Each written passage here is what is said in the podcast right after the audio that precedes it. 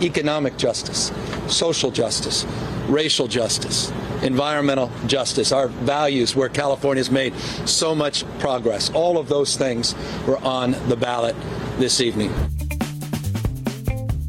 I'm Demian Bulwa, and you're listening to a joint episode of Fifth and Mission and It's All Political. That was Gavin Newsom giving a victory speech Tuesday night. By a landslide or close to it, the former San Francisco mayor fought off an effort to oust him from office that began with frustration over his handling of the pandemic.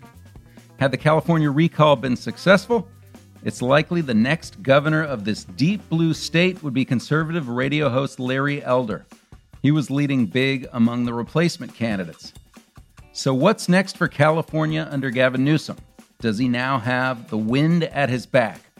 My guests are Joe Garofoli, host of the It's All Political podcast, as well as Alexi Koseff and Dustin Gardiner, the Chronicle's Sacramento correspondents. Guys, thanks for joining me. That was not exactly a nail biter of an election night. Earliest election night ever, I believe, in my uh, in my history here. So, what happened? I mean, were you guys expecting this?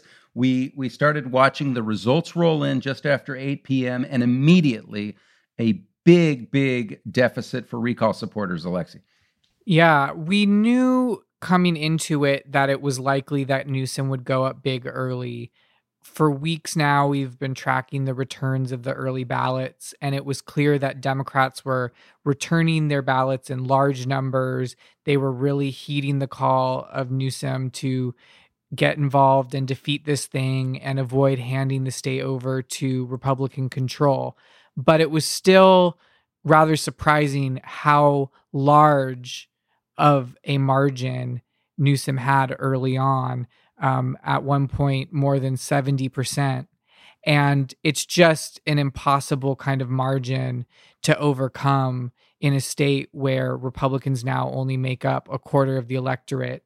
So it became very clear very quickly that this recall was going down in defeat and even still it was it was surprising how quickly it was over.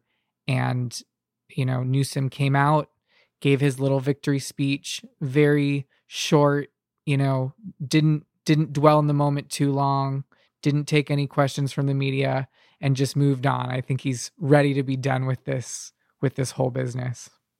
All right let's let's actually stop for a second and listen to a little bit of that victory speech by Newsom. As you said, it was pretty short, but he did get into to saying that that California has a chance to lead on some of the issues that I think Republicans were upset about, uh, things like social justice, a woman's right to choose, etc. Let's let's listen in. No is not the only thing that was expressed tonight. Uh, I want to focus on what we said yes to as a state. We said yes to science. We said yes to vaccines. We said yes to ending this pandemic. We said yes to people's right to vote without fear of fake fraud or voter suppression. We said yes to women's fundamental constitutional right to decide for herself what she does with her body, and her fate and future. We said yes to diversity. We said yes to inclusion. We said yes to pluralism.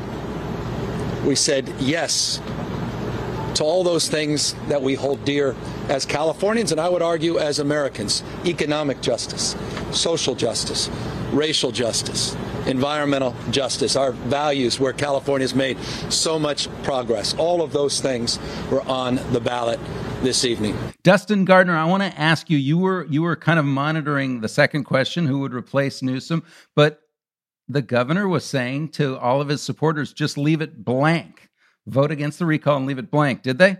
Yeah, voters absolutely followed the governor's advice. Um, the numbers I was just looking at show that about half of the the ballots we've seen counted so far um, in, in half of those ballots, uh, voters didn't pick anyone for the second question. They just skipped it entirely. And that's what the governor wanted them to do. And the strategy for Democrats all along was to keep it simple and not have voters get confused by, you know, second guessing if there was someone who they might want to replace the governor or who would be sort of the fallback for Democrats. So I think that message really did seem to resonate. Um, and, you know, yeah, like I said, for Newsom, it was a matter of simplicity. And it was also, you know, basically, a matter of the governor not wanting to open the field for any other Democrats to get traction, and that seems to have worked. All right, I want to get in a little bit later, a little more to Larry Elder, who was doing quite well, at least not quite well enough, but he was doing well on that second question, and also what's going to happen to the GOP in California, which is so outnumbered. But Joe Garofoli, what's your takeaway for the state and Gavin Newsom moving forward? I mean, we are now past the recall.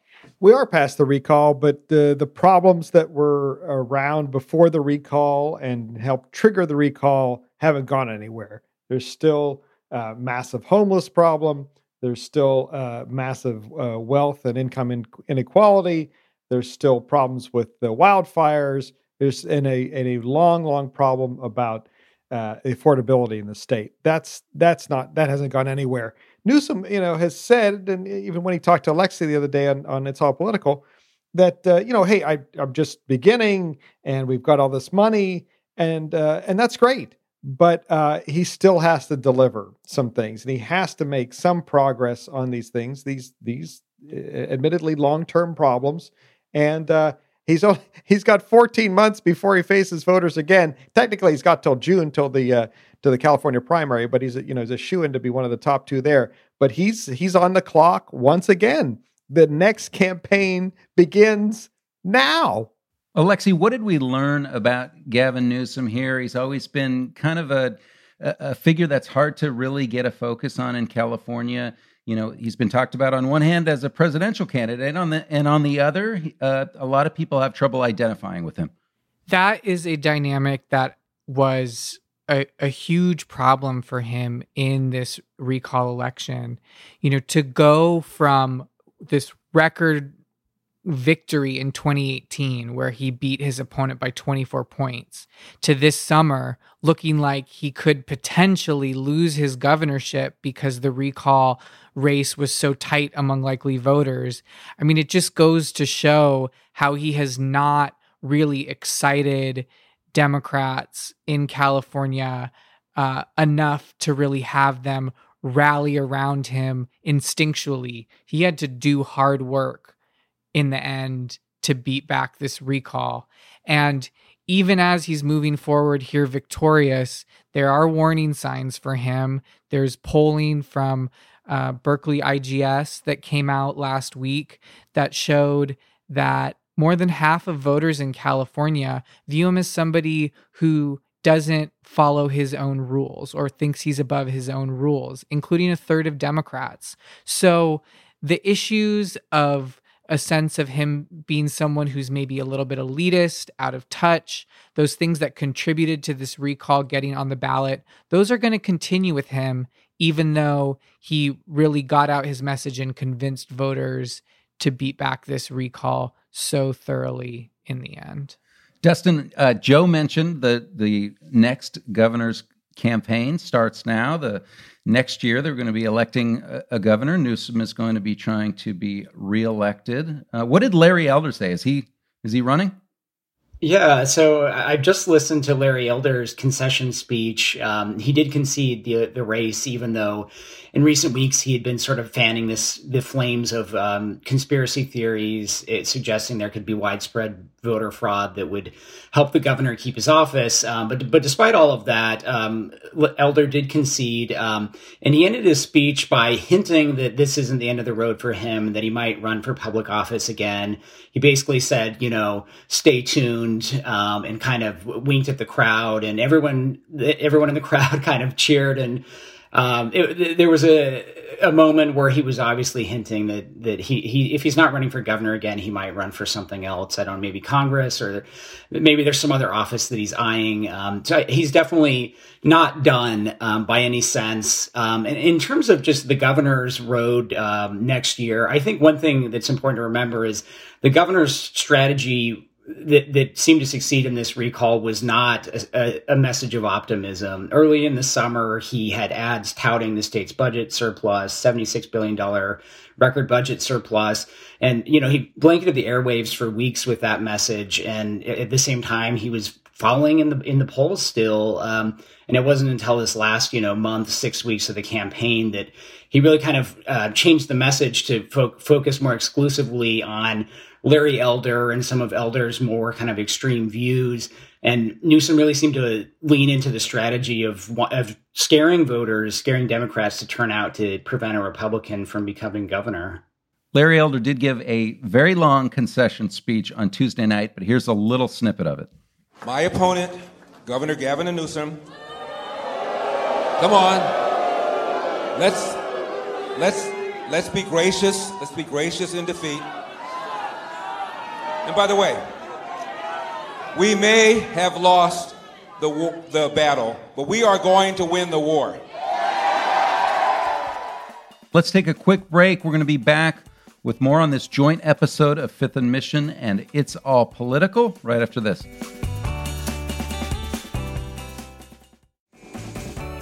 Welcome back. I'm Demian Bulwa. You're listening to a joint episode of Fifth and Mission and It's All Political on Gavin Newsom beating back the recall effort on Tuesday night.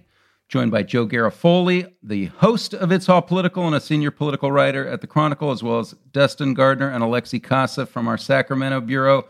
So let's talk a little bit about the big issues in California. What about the pandemic? I mean, is this a is this a mandate? There's been a lot of questions about well about mandates. Um, what does this do for Gavin Newsom as he tries to steer us through this? I think as we move forward, that to me is the clearest takeaway from this recall.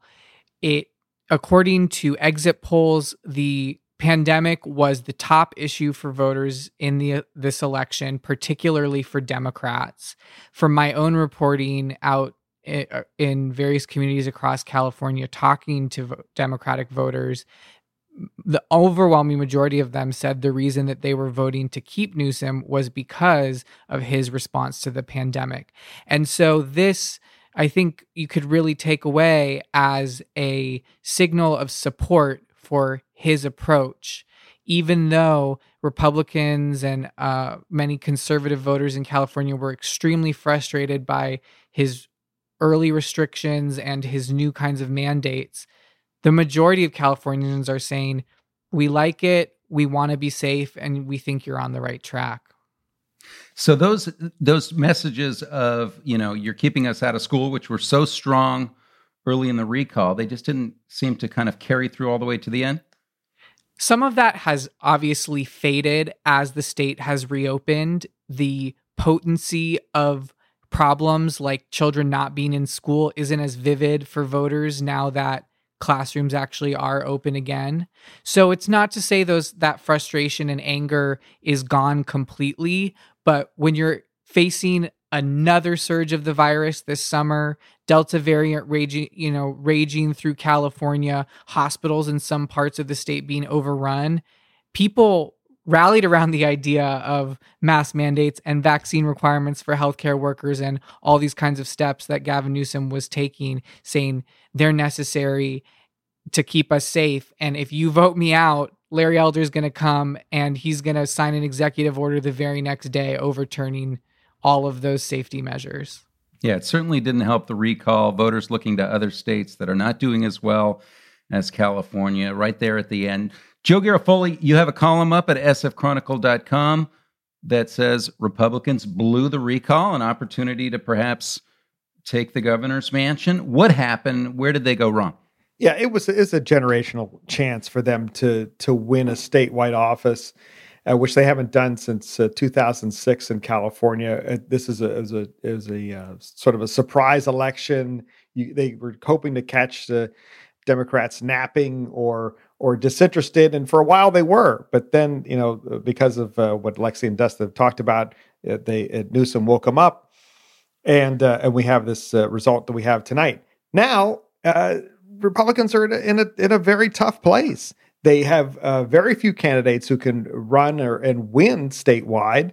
Uh, they they're they're kind of they're kind of trapped. They're kind of trapped because most of the the core of the party is supporter, you know, or, or sort of acolytes of Donald Trump, hardcore conservatives. That is not where most Californians are right now. Uh, they have done little to broaden their try and broaden their support in this race. They failed. They have all these issues that we talked about, that we've talked about, homelessness, et cetera, et cetera. And they failed to try and uh, to, they failed to capture moderate voters with any of their ideas. Uh, so they're going to be uh, they look they appear to be doomed for the foreseeable future to be a minority party in California.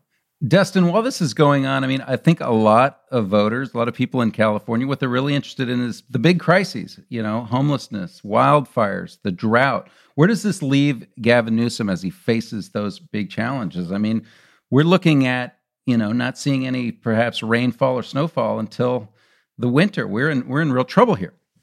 It's interesting. One of the things that um, Larry Elder emphasized in his conspe- in his concession speech was just the idea that Newsom has been forced to pay attention to issues and voters in a way that he hadn't been before. Um, he ended his speech by, you know, just going through a whole list of, of the big challenges facing the state, saying, you know, they can't ignore um, overgrown forests anymore. They can't ignore the homelessness problem anymore. So er, even though, you know, the fundamentals of the political balance in California are the same with a Democrat supermajority in the legislature and a Democratic governor, I think the, this, the establishment party is on notice that, that voters are, have expectations that some of these major issues be addressed and that the state have a more assertive response. Um, I mean, we saw while the recall was going on that the state spent a lot of its record budget surplus address um, investing in its response to those issues. And I think Newsom is really going to be under a microscope headed into the next uh, governor's race to to make sure that that progress continues. Any final thoughts, guys? Well, I, I would I wanted to express a um, a, a note of uh, dubiousness or or um, skepticism about whether Larry Elder what he does next. I mean, I know he uh, he said uh, you know stay tuned and, and, such. You know, he literally said that. Um, I don't know if this is you know, and I, this is in my column, but if this is this is he really going to stay involved in politics, or is this a play to sort of build his audience to make to to get a show on another network? Uh, I don't know. I uh, you know, it's very curious. This is this is a this was a 75 day campaign. Uh, does he really want to run for governor when it's you know eight nine months long, ten months long, eleven months long? Uh, I, I I don't know. I think he likes being on the radio, being on on TV more than he might uh, being on the campaign trail. Guys, what do you think? Well, I, I I am very interested to see what happens there as well because he came in at the last minute and took all the oxygen out of the room for Republican voters. As a result, he essentially kneecapped former San Diego Mayor Kevin Faulconer, who was supposed to be the party's great hope as this moderate force who could appeal to Democrats and finally win them statewide office again. Now, Kevin Faulconer, who was planning to run in 2022, is talking about not pursuing an, another gubernatorial campaign because he did so poorly in the recall results. And, you know, he is essentially you know the party has essentially chosen this f- more trump aligned further right approach and that person who was the big standard bearer may not even you know move forward with a political career at all. We'll have to see. So they could be out two shining stars you know of the party at the end of all this and that would put them in real trouble for 2022 when you need somebody at the top of the ticket who's going to help with turnout for legislative and congressional races where Republicans actually have a real shot at winning. And plus, they need a Senate. They need a Senate candidate too uh, to go against Padilla. Right now, that is uh, that that uh, spot is is empty too. You know, the one other thing I, I'm really looking to see is what that ultimate margin of victory is for Newsom because when all the votes are you know once all the votes are counted how is it going to compare to that 24 point margin of victory he had in 2018 if it's if it's close to that then at best he comes out even. And if it's significantly less than that even if he has a huge victory over the recall it still suggests that he lost some ground with voters. And so while he's not going to it's not necessarily going to cost him political capital. It's not like there's really a lot of momentum that he could gain from winning this recall, even if it is a fairly decisive victory for him. So I am curious to see kind of what the what the ultimate conclusion is there and whether that you know creates any sort of you know folds in or wrinkles in in you know how he carries himself forward I want to ask you guys one question that may be a little out of left field after this recall, but this was essentially a debate between a moderate Democrat and Gavin Newsom, and it turned out a pretty far right candidate that that emerged in Larry Elder. But in the San Francisco Bay Area, it seems like the conversation might be shifting toward more of a conversation between a moderate Democrat and the progressive left. Um, but we weren't having that conversation. Newsom is really only a moderate for uh, for San Francisco. I just make that point first of all. But I think there's I think there's a degree of truth in that, in the sense that you know progressives very easily could have turned on the governor had a, a, viable alternative emerged, whether it was Jane Fonda or, you know, we reported that she was considering it, considering it at one point or some other well-known Democrat. Um, I, I, I don't think Newsom's walking away from this saying, "Oh my God, I'm the most popular I've ever been." I think he's looking at this saying everything turned out right, but it had someone else emerged, had even independent with broad appeal, like an Arnold type figure. Um, things could have been very different tonight. I was uh, talking to a uh, leading uh, progressive in California tonight, and uh, they they they attributed it to Bernie Sanders telling everyone to stand down, telling uh, progressives in California to stand down. It's not worth this fight. Um, you know, the, Newsom will. Uh, we saw a little bit of that uh, buzz on Twitter after the results came out. They said, you know, we'll th- th- that fight will be had because remember, didn't Newsom promise? Uh, Medicare for all. Um, yeah, I we haven't heard much about that in the last. Granted, there's been the pandemic, but you know, uh, progressives haven't forgotten that one. All right. Well, as you said, stay tuned. Thanks, guys. Thanks for joining me. I appreciate it. Anytime. Thank you. Thanks. Thanks, my guests on this joint episode of Fifth and Mission and It's All Political. That's Joe Garofoli, the senior political writer at the Chronicle and host of It's All Political. Dustin Gardiner and Alexi Koseff are Sacramento based reporters for the Chronicle. Thanks also to King Kaufman for producing this episode, and thank you for listening.